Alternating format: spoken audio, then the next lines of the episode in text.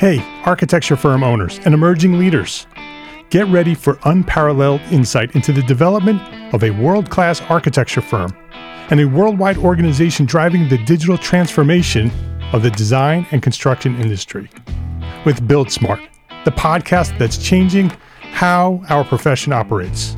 We share the incredible stories behind innovation in the building industry with my friend and co-host, Patrick McLaney, F A I A, former C E O of the international architecture firm, H O K. You know, Yamasaki's office or firm lasted during his lifetime.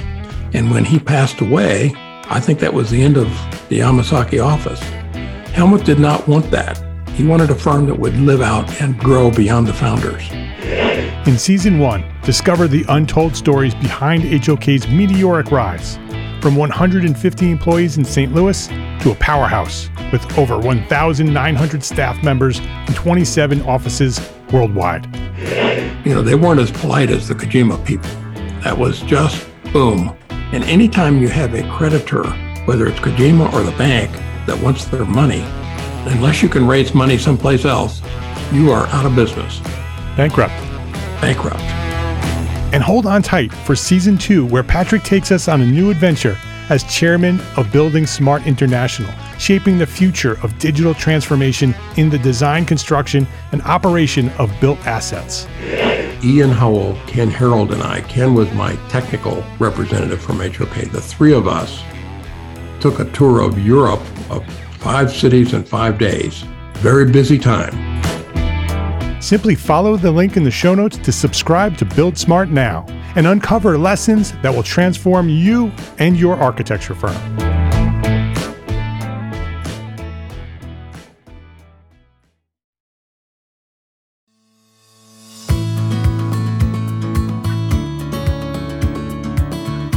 My name is Mark R. LePage, and you are listening to Entree Architect Podcast, where each week I speak with inspiring, passionate people who share their knowledge and expertise, all to help you build a better business as a small firm entrepreneur architect. Edward Shannon, welcome to Entree Architect Podcast. It is great to be here, Mark. Edward J. Shannon, A I A, is a sole practitioner architect. He's based in Des Moines, Iowa. His practice specializes in small projects consisting of light commercial, residential, and historic preservation. He prides himself on being a sole practitioner, and he sees the solopreneur model as an asset instead of a liability. Edward has uh, was an assistant professor of architecture at Judson University, where he taught professional practice and helped the program earn its N A A B accreditation. Uh, and he's recently published a book. It's called The Sole Practitioner Architect. It's a guide to dedicated to successful practice as a solopreneur architect. So he's dedicated to this thing, being a solopreneur architect. He's passionate about it. He's a friend of mine. He's been a part of the Entree Architect community for a very long time, way back from when we, when we started, back when it was blog days. He was part of the comment section in the blog. So Edward's been around for a long time. So Edward, thank you for joining us here today mm-hmm. at Entree Architect Podcast. It's been a long time to get you here. Yes. Yep. True. I, yeah. I, I'd love to to learn more about you. I'd love for you to share your origin story. So go back to where you discovered architecture and what or who inspired you to become an architect, and then share that journey to where you are now. Okay. Great. Well, I, I'm going to go uh, way back. Um, I grew up in the uh, Chicago suburb of River Forest, and right next to it is is Oak Park. Uh, our house was five blocks from Oak Park, um, and um, uh, we'd uh, my mother we'd drive to my grandmother's house once or twice a week, and we'd go by, past the Frank Lloyd Wright home and studio. And uh, my mom would point it out. Uh, she would say, "That's a famous builder. His name is Frank Lloyd Wright." And I think she just thought architect was too big a word for us kids. Yeah. On my dad's side, uh, my my uh, my grandfather uh, started a lumber company in nineteen thirty-nine. My dad took over the business uh, in the sixties, and so I was surrounded by construction. Um, my my grandfather uh, was very successful with the lumber yard, and he built a what I call mid-century modern house. Um, it was two over from uh, Frank Lloyd Wright's uh, Winslow House. wow. uh, which is Frank Lloyd Wright's first major commission. So um, my brother and I would ride our tricycles around the planter of the Winslow House, not knowing it was designed by this famous architect. So I grew up Oak Park, River Forest, uh, which is an architecturally rich place. Um, but I like to uh, joke, and this is kind of, there's a serious part to this too. Um, the first time I ever knew who, anyone that was really an architect was from the show The Brady Bunch. Right. And uh, I asked my mom, I said, what does Mister Brady do? And I was probably in fourth or fifth grade. And she said, he's a modern architect. And I said, well, that's what I want to be when I grow up. I want to be a modern architect, because they'd show different episodes. He'd be, you know, with a model of a building, yeah. all that. So I had this construction background. My dad uh, built an addition on our house when I was in sixth grade. I was out there with the carpenters every day after school. Check, I was just fascinated by the construction, framing, everything. Uh, when I was probably a freshman in high school, my dad built another house in Wisconsin, a summer home, and we'd go up every two or three weeks. And I and I was just fascinated with that. Took drafting in high school, had a great drafting teacher. Um, and uh, I'm going to back up for a little bit. Um, somehow during my freshman, sophomore year of high school, uh, if you didn't want to go to study hall, you could go to the library. And I was not the most studious kid. And I would go to the library, and somehow I wandered over to the architecture section. And uh, my high school, Oak Park River Forest High School, had a huge architecture library selection. Somehow I picked up a ba- book on Mies van der Rohe. I saw the Farnsworth House. I saw just the clarity of his floor plans. You know, I, I was just mesmerized by it. And I would play with Legos, and I remember going home and trying to build the Farnsworth House out of Legos. Anyway, when I we, we would take at our high school, you'd take a year of drafting, and then you could go into the architecture part. Uh, and I did that junior and senior year. Um, the the guy who taught, Mister Urbanek, who taught the architecture drafting, had graduated from with a degree in architecture from I I T, Mies van der Rohe School. He had taught there for twenty-five years. Uh, we would have architects coming into our classroom in high school. Um, one guy's dad worked for Harry Weiss and Associates. We'd have people from S O M. We toured architects' offices. He gave us the lowdown on becoming a licensed architect, and that there were three schools in the state of Illinois that had it. He also said something that spoke to me, because I wasn't that studious, and I, particularly my first two years of high school, I wasn't that serious. And he said, uh, he said, anybody can become an architect if they want it bad enough. And he said, uh, Triton College, which was our community college, offers a two-year theater program. He said, we're going to go over there next week and tour it. So he, he would take, a, you know, we kind of, as much as we could, thought, you know, we're really exposed to architecture, which I thought everyone in high school had right, that. Right, exactly. And most people have a shop, you know, instructor teaching them. You know, this, um, my, uh, I was able to get a job with an architecture firm uh, the summer between my junior and senior year of high school uh, because my dad's cousin was a home builder, got a job with his architecture firm. And I basically ran prints and did deliveries, a little, little bit of drafting, but um, uh, it really exposed me to, to architecture. Um, To kind of a side I didn't really care too much for, which was production housing. You know, they did a lot of spec houses. Yeah, they had a few custom homes in the office, but mainly where they were, you know, kind of cranking out these little little spec houses. Um, uh, two of the guys there went to Iowa State University, and when after I went to the community college for a year, I really wanted to get out of Chicago. I wanted the the uh, the university kind of lifestyle, and uh, Iowa State, I visited the school, uh, just kind of fell in love with it. So went to uh, Iowa State for undergrad, uh, graduated in eighty-six, spent a few years interning both in uh, San Francisco and Chicago, went back because I, I just had that four-year degree, went back to graduate school at Virginia Tech, um, which really, uh, they taught me how to design. They, they, they taught me how to look at architecture kind of formally as a, as a form, you know, kind of a form-centered design. and in, instead of kind of a plan, you know, floor plan centered right, yep. design. They, they taught me that, you know. And so um, graduated from there in, in ninety-two, right in the middle of a, of a recession. I was all excited to go, you know, back to Chicago. Was hoping to go, you know, work for kind of a small boutique firm. My portfolio really looked great. Um, and it took me eleven months to find a job uh, in that recession. Uh, I ended up getting a, a job with a school firm uh, about thirty-five miles outside of Chicago in Elgin, Illinois.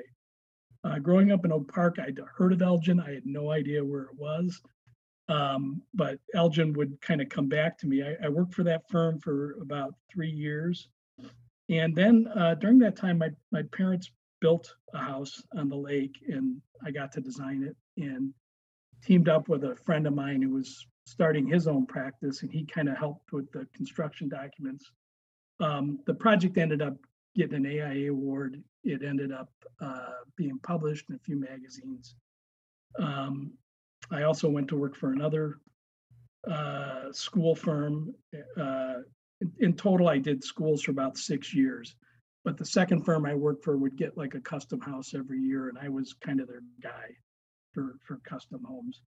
Um, and then, um, you know, by then the economy had gotten better, and I decided, um, I thought, I, I was ready for a change, and the company I was working for was actually, uh, I, I was working on a house in Arizona, and the stock market took a dip, and I got a call, and the guy said, put down your pencil, we're stopping the project. And I could just kind of almost see a layoff on the horizon at this firm, uh, because they were kind of notorious for that. So I started looking. And that's before the internet or anything. I mean, I would go out in my car and use my wife's car phone or cell phone, you know. Anyways, I, I decided I wanted to do residential. I really wanted to, you know, and I went to work for a firm on the North Shore of Chicago. I showed them the modern house I designed. They showed me a modern house that, you know, they had designed. I thought, this is great. You know, we're gonna, I'm going to be doing these modern homes. So I was there, you know, at the end of my first week, they uh, the, one of the principals came to me and said, okay, I'm going to give you, you know, your own project to work on here. And you, here it is. It's a Georgian house. And I was aghast. I was like, what did I get myself into? I mean, I, you know, I thought I was going to be doing modern homes. And anyways, I, you know, I started working on it. And the first thing I noticed was I really enjoyed working on a project by myself. Uh, in residential, you you really think in three dimensions, uh, which you don't always do that with the school projects. I mean, so the seeds I did a lot of, of life. So the seeds of yeah. that sole practitioner started to uh, to take root. Exactly. I yep. And the other thing was, after about two or three weeks, I started to get really interested in Georgian architecture, and I you know I bought some old pattern books and started to kind of get you know interested in stylistic architecture.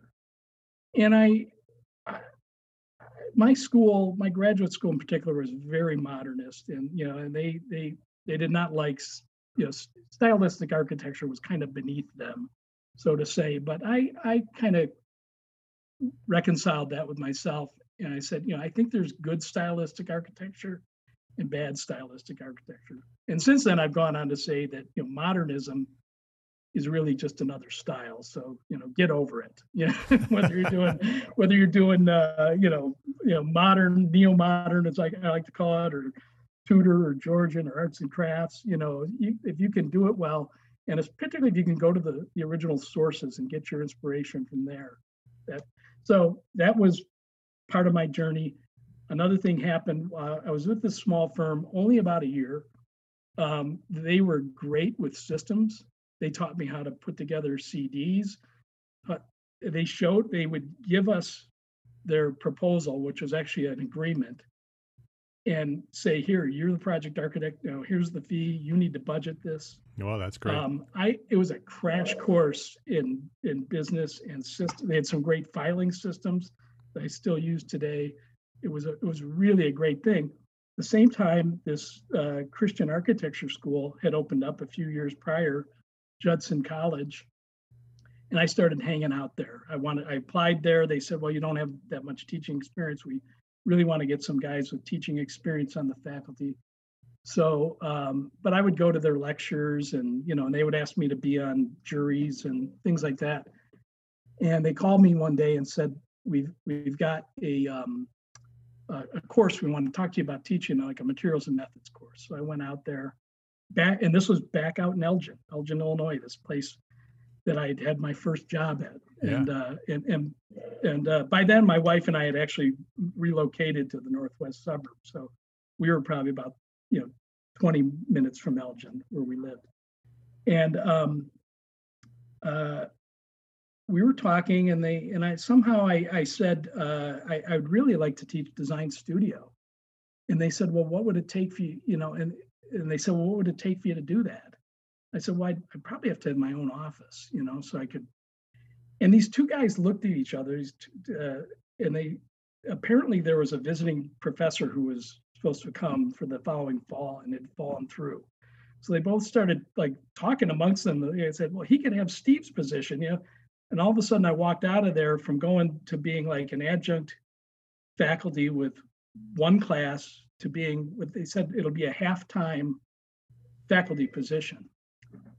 And I came home, I told my wife, I said, you're not gonna believe what happened, but uh, I got this, uh, opportunity here, you know, I can I can teach half time, and and so I gave the firm I was with. This was probably the, during the summer. I, I I think I gave them a, a six week notice. I said, look, I I didn't think, I thought I'd stay with you guys a lot longer.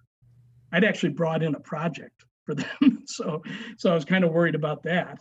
Uh, I brought in a custom home for them to do, uh, and uh, I said I I didn't think this would happen, but I got this really good opportunity and I, and I want to go for it. And, uh, but I'm going to give you, you know, s- six weeks notice so we can wrap up everything, particularly the project I'm working on, because I want the client to understand that, you know, you guys will be taking this over. I'll be, you know, moving on. And then I started teaching and practicing um, part-time. So I had the half-time teaching.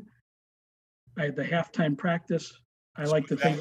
Was that your first firm? Is that the first that time? Is, that was Edward J. Shannon Architect. That was uh, fall of nineteen ninety-nine. And um, uh, I started, and, and one of the things I, one of the things I should mention too, I'd been very active in the local A I A chapter and I'd met a lot of architects. And when I started on my own, I called some of the architects I knew to tell them. They were all commercial architects, and almost all of them referred little additions yeah. and things like that to me. So it was a, it was a nice way to to start out. So so you so you're so you're you're teaching at uh, Judson and started your own practice. Um, and how did that go? How did what's the story well, from I, that I point that to where you six, are now? I did that for six years, and I was going to say, you know, half-time teaching. And it actually, I, I went full time with the college for a couple of years, and that was kind of a kind of a disaster because I really couldn't do the, the practice that well. They they expect you to be on campus five days a week and go to all kinds of meetings and stuff like that. So, um, uh, but even doing it kind of half and half, it was more like one and a half and one and a half. And it, it, you know, so there was, there was three quarters and three quarters. I mean, it was like you had, you know, and it was just, it was really tough on me. Um, and I decided to, you know, I uh, went through some personal things. I went through a divorce, unfortunately, and decided it was maybe just time to have, you know, one job and, you know, a paycheck coming from someone else. So I went to work for a design build company, a uh, big design build company. That did uh, uh, uh, additions. That's all they did was additions. And they did three hundred fifty additions a year. They had a design staff of sixty-five. I was one of six senior architects, project architects. Um, I was there a year. This was uh, two thousand five, two thousand six. And the phone had stopped ringing there. And their sales volume went way down. And, and everyone was kind of scratching their heads wondering what was going on. And uh, turns out I, you know, I had a friend who was a residential architect. I talked to him and he said, our phone stopped ringing. Like we, we used to get a call every day. We, you know, now it's like once every two weeks. Uh, and, you know, we were seeing kind of the beginning of the recession in two thousand six for, for architects, you know, I mean, we were seeing the slowdown without really knowing what it, exactly what it was. Nonetheless, I got laid off after being there for a year, was able to get on with another design build company for about three years, kind of a high-end uh, North Shore, Chicago design build company. We had a six million dollars house and a four point five million dollars addition that kept the design department afloat during that time. Uh, we, I, I kind of managed the design department of seven, and we never broke even every week. So eventually got laid off from that. Now it's two thousand ten. What am I going to do? I'm single. I have no income. I I started looking back. I thought, well, I have teaching experience. You know, I maybe I can get back into teaching. So knowing that that puts you in kind of a national or regional job search, um, I did that and got hired by a uh, junior college in Waterloo, Iowa. Moved there in two thousand ten.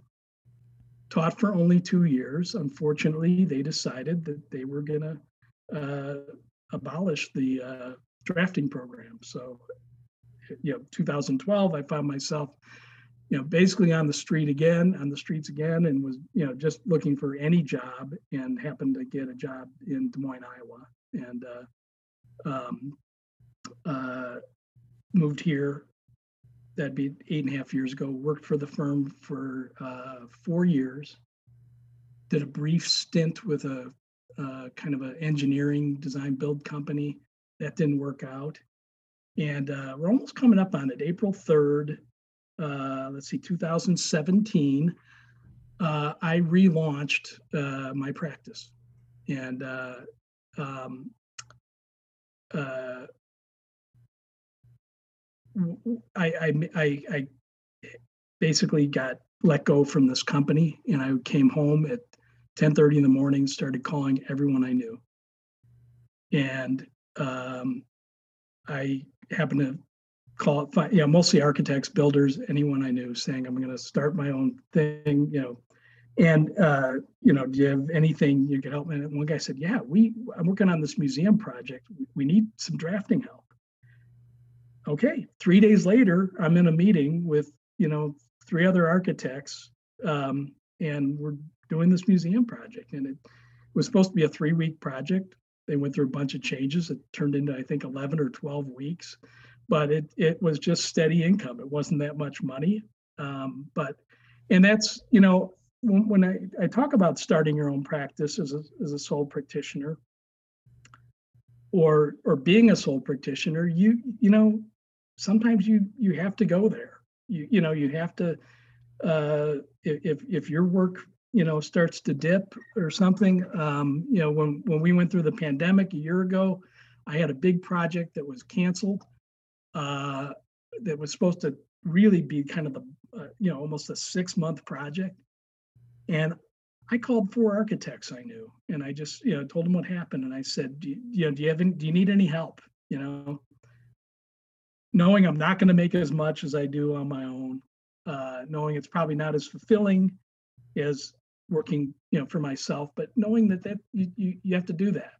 And one of the guys, we kind of, we kind of do that with each other. I mean, he'll call me, you know, I'll call him, and, you know, we help each other. Sometimes I bring, you know, sometimes it's just, can you help me? I'm going to field measure a house, and I really need another, another hand here. And, you know, he's there for me. So we kind of got a, a mutual uh, kind of agreement, or, you know, where we help each other out. Um, but uh, that's, that's when I relaunched my, my practice.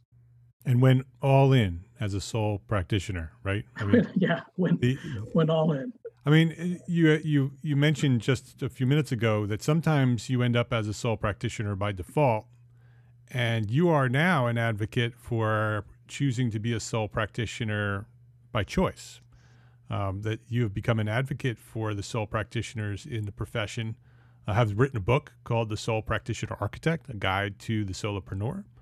Um, and you have a Facebook group now, the, the Sole Practitioner Architects uh, Facebook group.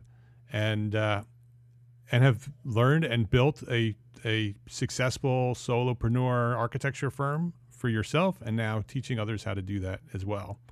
Um, and so that story that you just told is is there's lots of ups and downs and lots of lessons learned. Um, and today you know, it, you know, I've known you a long time. You, for me, uh, feel like you have found your place. Like this, you're comfortable with where you are. You're comfortable with the with the the firm you've built. So much so that you want to encourage others to to do similar things. And so, um, I wanted to have you come on the podcast and share some of that.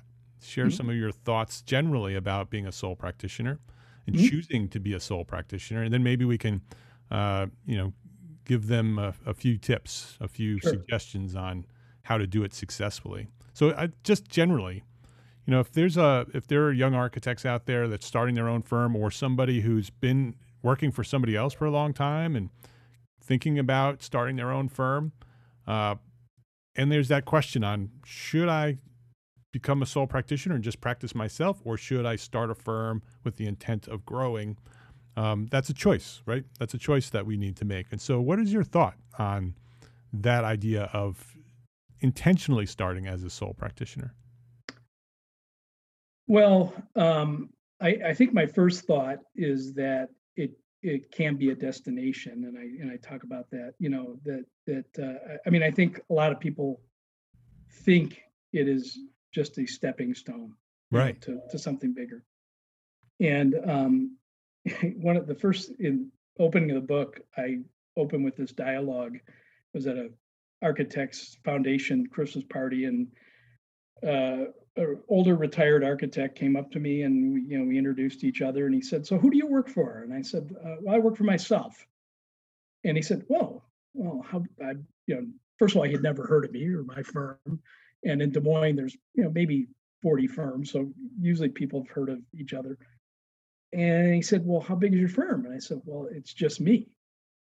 And his jaw kind of dropped, and he said, "Oh, that must be really hard. Poor soul." You know? Yeah, yes. Yeah. That must be, that must be really hard. And I was a little embarrassed. I, I didn't have a snappy comeback. You know, it's one of those, uh, you know, you have those George Costanza moments where he's, I should have said this. I should have right. said that. You know? Yep. So, um, I, you know, I, and I think about it, I said, well, what I should have said was, hey, designing and drafting isn't that hard for me. Managing people and payrolls is hard for me. Okay, so so I I like what I do, you know, um, and uh, but um, you know, I, I think back to your question too is just kind of how do you start, and that there's no perfect way to start. There's no, you know, I, I mean, if you can line up work, that's great. One of the things I I strongly recommend, um, you, you, you know. If if you don't have deep pockets, you need to be married to someone who at least has a, a steady income, because, you know, it, it cash flow can be really hard at the beginning. A lot of ups and downs. A lot of ups and downs, and um, you know, it if it, you can go through savings really easily. Uh, one thing I didn't mention was that the first time I got laid off in uh, two thousand seven. I thought I, I would start my own practice again. And I went through a, a twenty-five thousand dollars line of credit in three months, you oh. know, just like that. I mean, I had no, you know, I mean, because, you know, the, the the company I'd worked for had laid me off, but I thought, well, maybe it's just, you know, their business practices or something. Um, the phone wasn't ringing, you know, so, um, uh, you know, it, it, I, I mean, I set myself up, got a nice office, did everything I, you know, nice business cards, you know, stationery, you know, everything, you know, and, uh, and, and, you know, and it, ironically, I'd been freelancing kind of for a company, and they called me and said, you know, we want to hire you full time. And I was kind of like, why didn't you tell me three months ago? I would, I would have done this, but, but, um, but there is no perfect way to start. There, there, you know, um, there's an old saying I read in a practice book once. It's like, you know, the first job is easy to get, the first project. It's usually for friends and family. The second project is tough to get. You know, I mean, that's usually, you know, when, you know, um, so. I think there's just a lot of things you you you can do, and and one of them is being open to, you know, kind of consider yourself a freelancer, you know, at least for the first year or two, that you're gonna, you know, you're gonna try to line up your own projects, but at the same time, you're gonna freelance for other other architects. Let's take a break to thank our sponsors for their support of this episode. B I M can be important for your next project, but it's not the only thing you need for your next project. That's why it's important that ninety-five percent of manufacturers who offer free B I M files on Arcat also offer another type of data or information that your project may need. That means ninety-five percent of the products with B I M also have C A D files, are in a specification, in a patented spec wizard, or may have product information to help you make the right selection. So stop going to a site with just B I M and go to arcat dot com to get everything you need for your next project for free and without registering. No cost, no credit card, no email, it's free. That's arcat dot com, A R C A T dot com. When building a business you're passionate about, it's easy to feel like there aren't enough hours in the day. And if you're doing all the invoicing and accounting on your own, you're probably spending time on work you don't love. FreshBooks is built for business owners like us. It's the all-in-one accounting software that saves entrepreneurs and freelancers up to eleven hours a week. That's eleven hours that you could spend nailing a client pitch, designing your next project, or building your business as an architect. From preparing, sending, and following up on invoices, to tracking and managing expenses, to processing online payments, FreshBooks automates and simplifies all the tough and annoying parts of running your own business. So try FreshBooks for free for thirty days. No credit card required. Go to entrearchitect.com slash freshbooks and enter Entree Architect in the How Did You Hear About Us section and get more time back to build the business you love. That's entrearchitect.com slash freshbook. Please visit our platform sponsors today and thank them for supporting you, the Entree Architect community.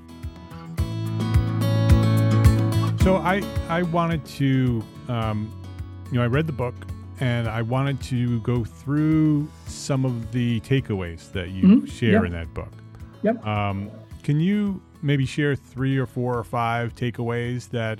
Uh, Someone sure. who wants to practice as a solopreneur um, can, you know, can learn today, and then also know that, you know, they can buy the book and then they can dive a little bit deeper in one each one of those.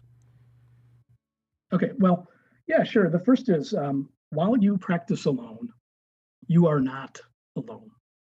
There are a ton of sole practitioners out there. A I A uh, salary surveys and firm surveys say that about thirty percent of A I A member architecture firms are, are one person. And then another thirty percent are like two to five people. So um, you're, you know, when, and when I first saw that statistic, um, that kind of blew my mind because I, I, I really, I, you know, I thought, okay, if there's, if thirty percent of these practices are one person, that means there's a marketplace out there for one person firms. That means it's a legitimate, you know, uh, business model.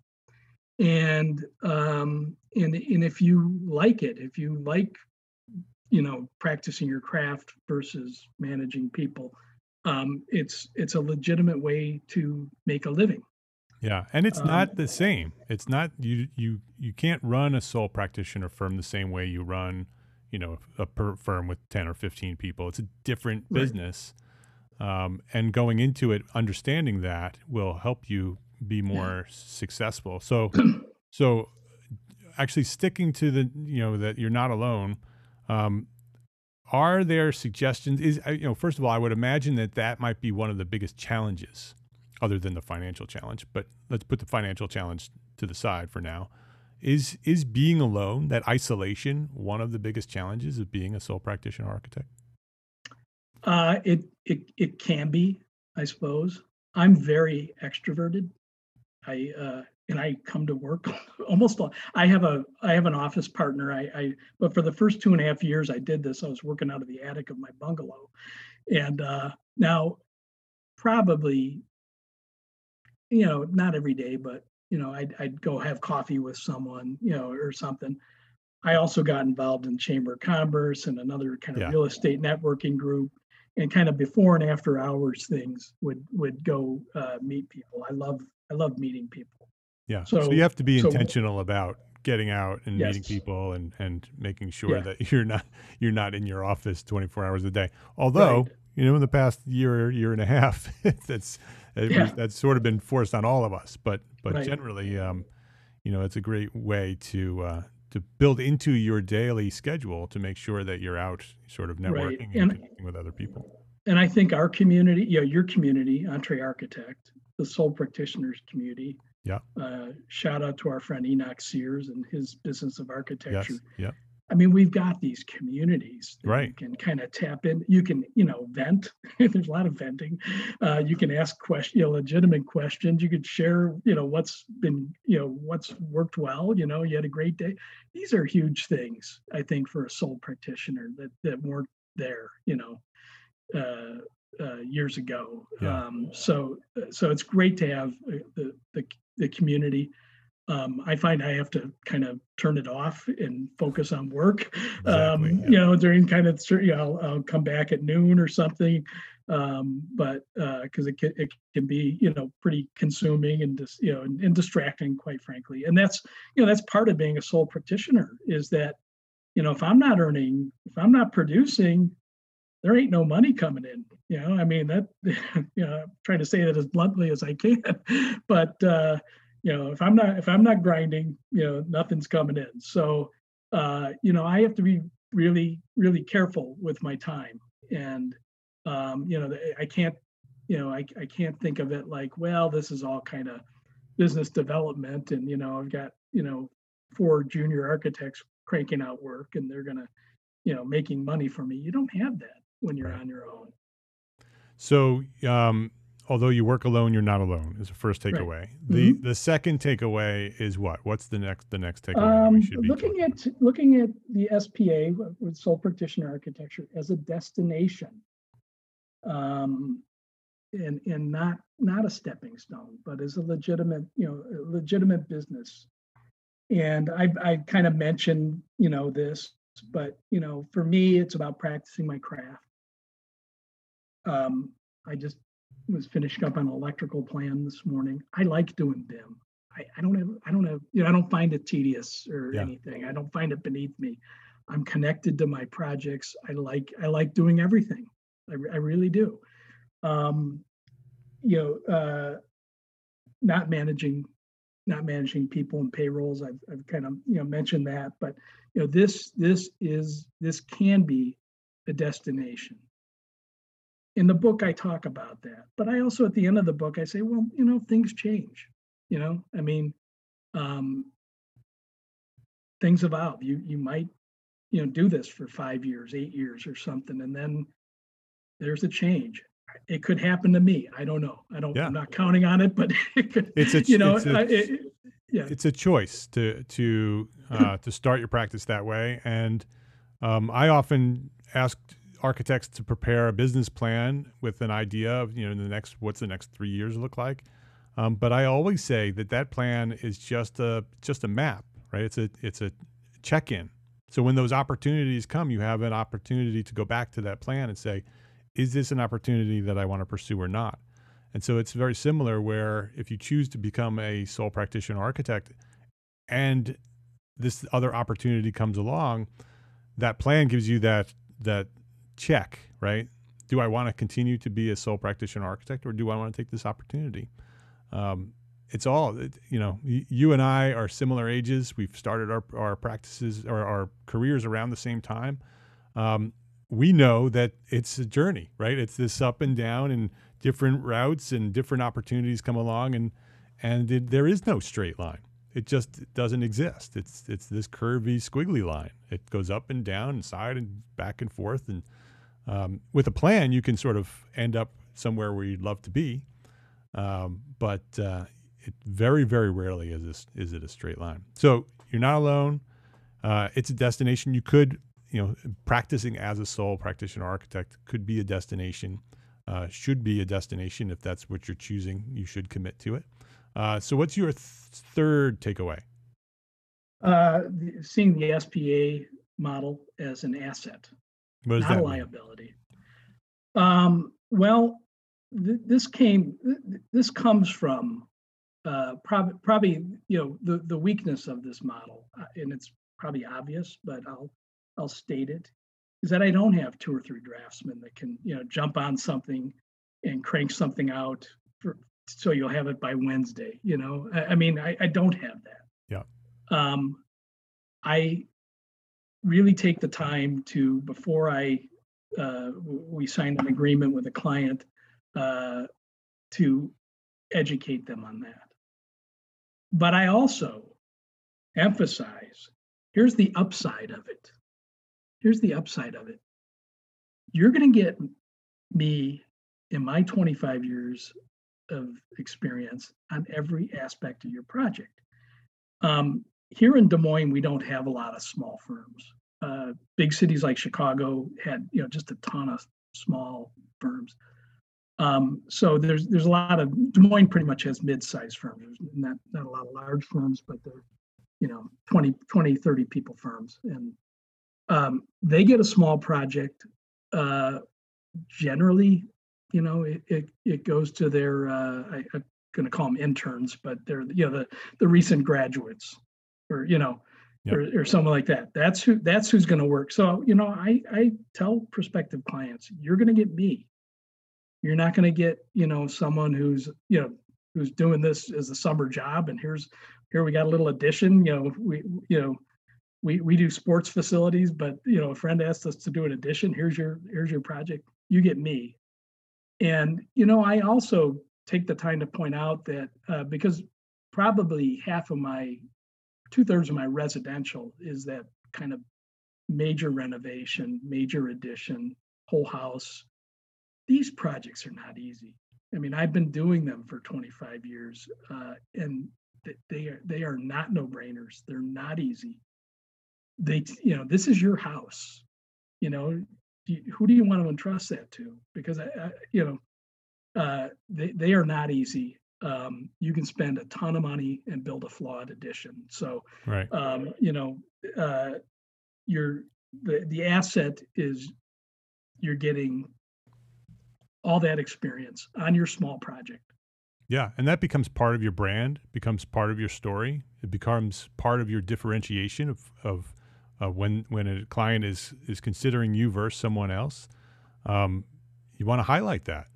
That you know that it is an asset. It's an opportunity to work directly with the decision maker and the the person that has the twenty-five years of experience, rather than you know working with a larger firm that you know may have more resources, but you're not going to get somebody with twenty-five years of experience to do a, a you know a residential addition. So it's an asset. You can look at it that way and present it that way. So do you have any more? Do you have any other takeaways? Yeah, a couple more. I'll, I'll say uh, uh, it's a lifestyle business.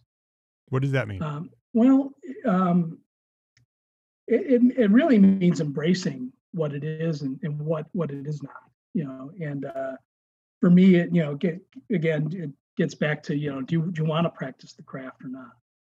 Um, uh, I I know I have friends, architects who have worked for you know large and mid-sized firms. They are used to working in teams. Uh, they are used to working on large projects. They they thrive on that. You know, this pretty much isn't isn't that. And I'm and I want to just as a little side note, I, I'm talking about the, the what I call the traditional sole practitioner architect. Uh, in my book, we have some case studies of of other models where someone may work for themselves, but they use a lot of you know they do bigger projects with contractors, or you know someone might even uh, do you know just pure consulting for other for other architects. I knew an architect in uh, Oak Park that did stone cladding. And he was the stone cladding expert, and the firms downtown would go to him. And it was, you know, he was still a sole practitioner. I'm talking about the traditional sole practitioner model, uh, where you are, you know, basically, you know, doing everything and not really relying. You know, maybe once in a while relying on contract help, but you know, you're you're you're doing everything. And right. um, so it's a lifestyle. Um, Would you say, Edward, that a, a part of that idea of it being a lifestyle is that you have more, a little bit more flexibility and freedom to sort of schedule the rest of your life integrated oh, yeah. into that business, that you you can sort of design your life a little bit more? You have less yeah. of a set schedule where you have to be in a chair for a certain number of hours. Sure, certainly. Do what you want to do when you want to do it. Yeah. Oh, yeah. Uh, yes. And I think, you know, those of us who are, you know, self-employed in any profession, like, you know, I mean, we we probably work more than we, you know, or as much as we did when we worked for other companies, but we're not, you know, kind of tied to the clock.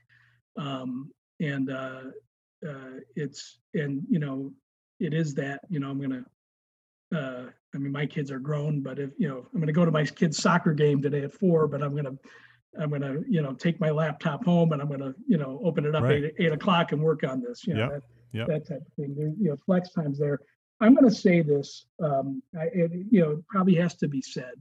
Um, part of the lifestyle is, generally speaking, you will probably not make the same as a principal in a large firm. Okay. Yeah. Uh, and, and, you know, and, and I can keep going with that and saying, well, you know, as an architect, you might not make as much as a developer or someone in construction. Yeah, so but, you know, but we all kind of make the choice. You know? When you're working for yourself and you are the sole practitioner, there there is a ceiling. You can only take on so much work. You can only complete so much work. Um, and you can get very efficient at that and you can max it out to the best of its ability, but it will hit a ceiling and it will be what it is. And and so there's some sacrifice to it, but there are also lots of, you know, non-financial benefits, right? That right. also play into that, which is what we're, I was just talking about, more in a more integrated life uh, with your family and your friends and your children and all the other things that come along in your, in your lives. Um, and so the money is potentially limited, um, and you just have to sort of accept that, that that's, you know, that's part of making this choice, that if you're working alone, you're going to hit a ceiling. And uh, and really the only way to to make more is to get better at what you do, right? Be more efficient, well, more effective, build a better there's, brand. There's that. I think you're talking about a couple different things there, Mark. But yeah. you had Seth Godin on a few weeks ago. And he talked about, as a writer, he's a freelancer, and that we, he said a lot of architects, he called us freelancers.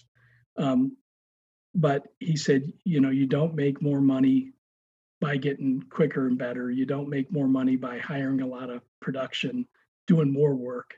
You get more money by getting better clients. Yes. And that is my goal. That is, that is how I am choosing to grow my practice. I've had a few of these really good clients. I want more of them. I want nothing but them.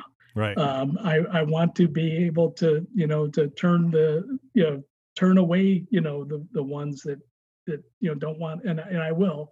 I won't have to turn them away. They'll, they'll you know, when I quote them a fee, they'll right, say, yeah, right. yeah, I'll talk to my wife and get back to you, you know. And um, so uh, that, you know, I, I don't want to look at it like, you know, there's this, there's this cap, there's this ceiling. You're exactly right. Thank never, you. you. We can never get beyond it. Yeah. And, you know, whatever you're making and you're, you know, you're, by the time you're working steadily doing this thing, it's, it's never going to get any better. I talk about growing inward in the book, yeah. you know, versus growing outward. Uh, and growing inward is, you know, getting better clients, getting better projects, um, being able to, you know, get people who really appreciate you, who are willing to pay you more. Yeah. Thank you for that clarification. You're you're absolutely right. And that and that really goes back to branding, right? That that that's telling the right story, building a brand that attracts those specific clients and not attract the clients that, you know, are looking for a cheap project. Um, and so there are ways to to earn more. And I just want a clarification. Seth Godin was on the Context and Clarity podcast, uh, not Entree Architect. We had them we had them at the uh, the Entree Architect Facebook group. It was simulcast okay. there, and I'm that's sorry. what you're yeah. referencing is is uh, uh, the Context and Clarity podcast. Which, if you're listening, you should go subscribe. That's our other podcast with Jeff Jeff uh, Eccles. Um, so we have time for one more takeaway. Well, What's the final the one, takeaway? The last one I, I I have for is um, you have to chart your own course, and um, this is uh, this is something, and, and you know, and when I when I meet with young architects, um, uh, and uh, I'm I'm uh, I'm an alum of Iowa State. I was part of a fraternity.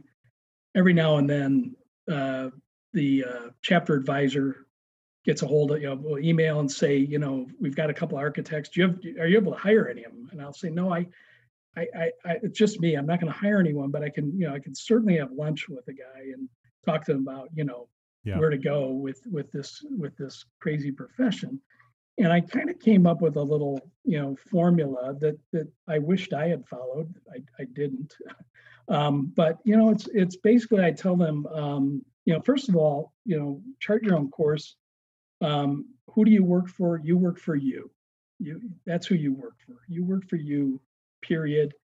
You are in charge of of this, you know, of, of charting your course and kind of, you know, a rocky sea. I mean, architecture is is, you know, it, it it's not a lineal profession. It can be. I'm reading uh, Patrick McLaney's uh, H O K uh, bio, and you know, here's a guy that started with a firm and grew with it. The firm grew, and you yeah. know, I mean, I mean, uh, it, it can be, but more and more, I think, you know, due to the nature of, you know, how many small practices there are, um, you know, a lot of people, you, you go to work for a firm and it's a six-person firm. Well, you're you're not in a You're not going to become a partner one day, or it's very unlikely. So you have to chart your own course. So I came up with this little formula. Uh, basically, you know, in your twenties, you graduate, you get your degree. That's the time to explore. Try working at a large firm, small firm. Try different things out. Your thirties, you focus. Okay, you've spent your twenties exploring different career paths. You've discovered your strengths and how they can best be utilized. Now it's time to choose a path and focus your efforts so that when you reach your forties, you can be anchored. Okay. Now, I kind of did that in my career. I wanted to get into education, and but I didn't have a I didn't have a real clear path how to get there. And and you know, this this formula works well when everything is working. But you know, I've been through two major recessions. And I can tell you that when you're in, you know, when you're in the midst of that, you're you're more or less just surviving, no matter right. who you are. Yep. And you you may not get to work for who you want to, or you know, or you, you may have a a huge detour um, in life. But you know, basically, um, you work for yourself. Think of that. You're always working for yourself, and you're always thinking about how are you going to get to that place you want to be.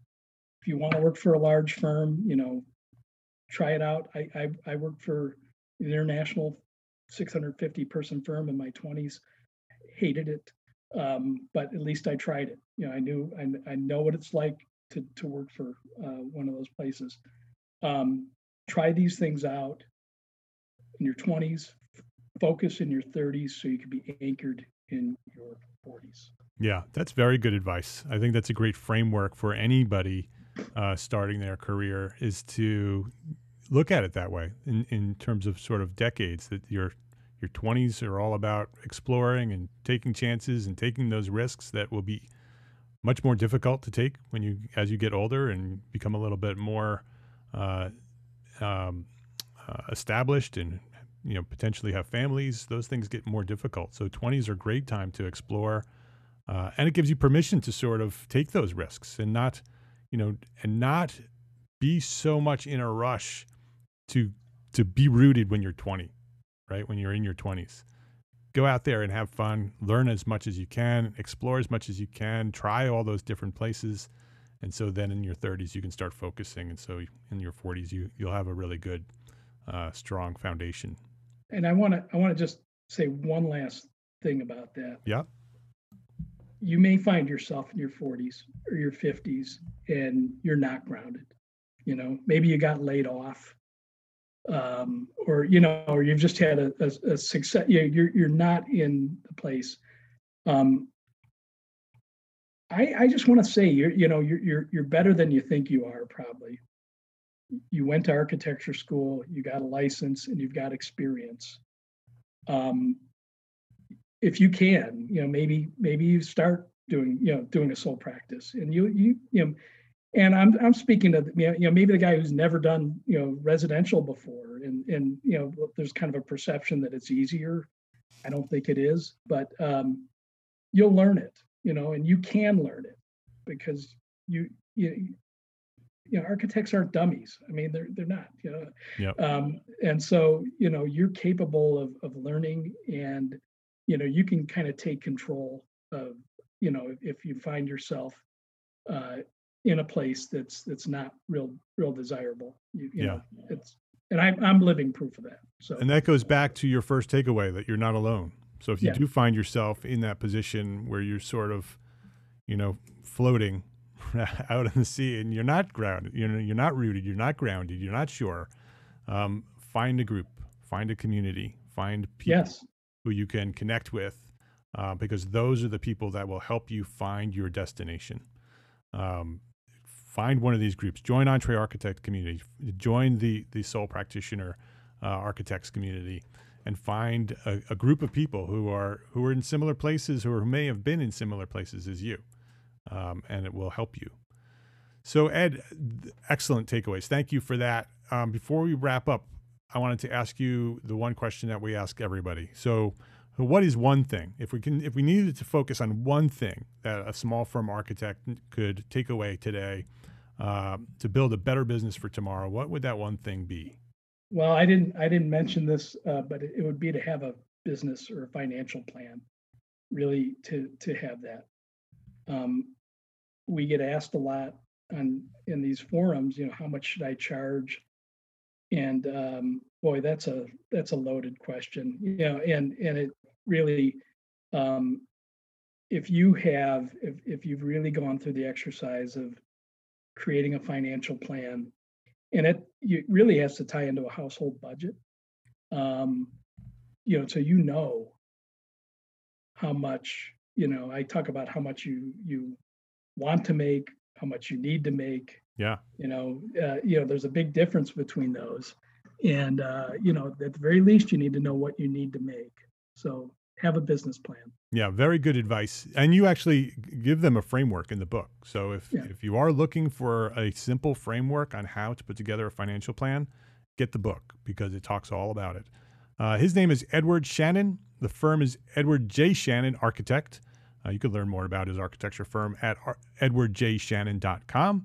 You can learn more about solo architects and sole practitioner architects uh, at solo architect dot org. You can also learn more about the book there. You can join the Facebook group at Sole Practitioner Architects. You could search for it on Facebook, Sole Practitioner Architects. We'll have a link on that as well on the show notes. Uh, the book, if you wanted to purchase the book, it's called The Sole Practitioner Architect. You hear a theme here, The Sole Practitioner Architect, uh, a guide for the solopreneur. We'll have a link to that as well. You can buy that on Amazon, um, and uh, and I highly recommend it if you are a sole practitioner, or if you are someone considering a sole practitioner um, business, you should go buy that book. It helps you uh, get all of your different uh, sort of your ducks in a row. Right? It sort of talks about the whole experience uh, and how to put together a sole practitioner business. Uh, Edward, thank you. Thank you not only for um, coming here today on the podcast, but thank you for your dedication to the profession. Thank you for being such a an active contributing member of the Entree Architect community since the very beginning. Um, and thank you for starting your own community and starting your own Uh, a passion for sole practitioner architects and leading that community. Um, we need people like you in this profession to to you know to lead, to take a take a step and say, okay, I'm going to uh, be out there and be there for others. And I appreciate you for doing that. Uh, so thank you for that, and for for being part of this podcast today at uh, Entree Architect Podcast. Thank you too, Mark. And like I, I'm thankful for everything. Uh, You know, folks like you and Enoch Sears have, have, uh, have and Jeff, you know, everyone who's really uh, helping small practices, because, you know, there, there just wasn't a lot out there. So uh, very thankful. Yeah, and you're welcome. Thank you, Ed. If you liked the this episode of Entree Architect Podcast, please share a rating, write a review, and share a link to this episode with a friend. That's how you can help grow Entree Architect Podcast. Thank you to our sponsors, Arcat and FreshBooks, for their support of this episode. Links to all our sponsors and all our resources that we discussed today are available at the show notes for this episode, found at entrearchitect.com slash podcast. Entree Architect is a member of the Gable Media Podcast Network. Gable Media is curated thought leadership for an audience dedicated to building a better world. That's you. Listen and subscribe to all the shows at gable media dot com. That's G A B L media dot com. Go there now. And check out Entree Architect Academy membership. Ready to edit business resources for architects, live monthly business training for architects, a supportive architect community, and Simple Systems, our new business system program developed for you, the small firm entrepreneur architect. It's all waiting for you right now at Entree Architect Academy membership, including A I A Continuing Education Learning Units. Yep. They are there, there too. Entree Architect is there for you. Come join me and hundreds of your entrepreneur architect friends. Visit entrearchitect.com slash join to enroll today. Thanks for listening today. Love, learn, and share what you know.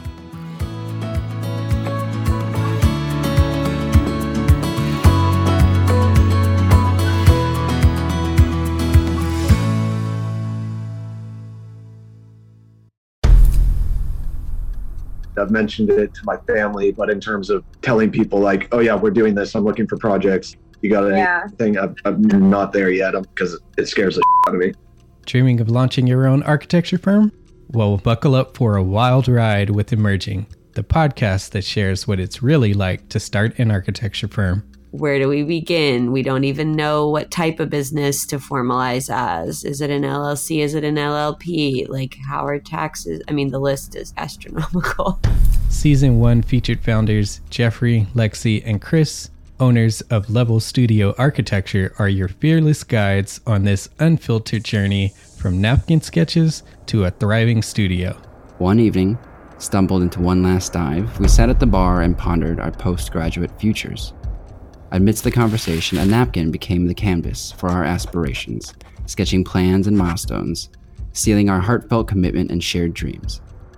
In drawing down dreams on a napkin collectively, that then, you know, in your head, you've rooted like, oh, I'm connected to these people, like long term. The process of starting an architecture practice brims with excitement and challenges, demanding meticulous planning, flawless execution, and unyielding resilience. I kind of hate the term because it's so overly used, but I think everybody knows imposter syndrome. And I think it's it's so real to this day. I, I I don't know if it's with everybody, but with me, I'm always questioning like, us? Can we do this? Are we ready to do this? Are we prepared? Can we do it? Did we just decide a name? We did it, guys. Oh my the one that God. Came out of nowhere? Woo! It came out of nowhere. I liked it. I saw it. Ready to turn your aspirations into reality? Follow the link in the show notes to subscribe to Emerging and chart your own path to architectural success.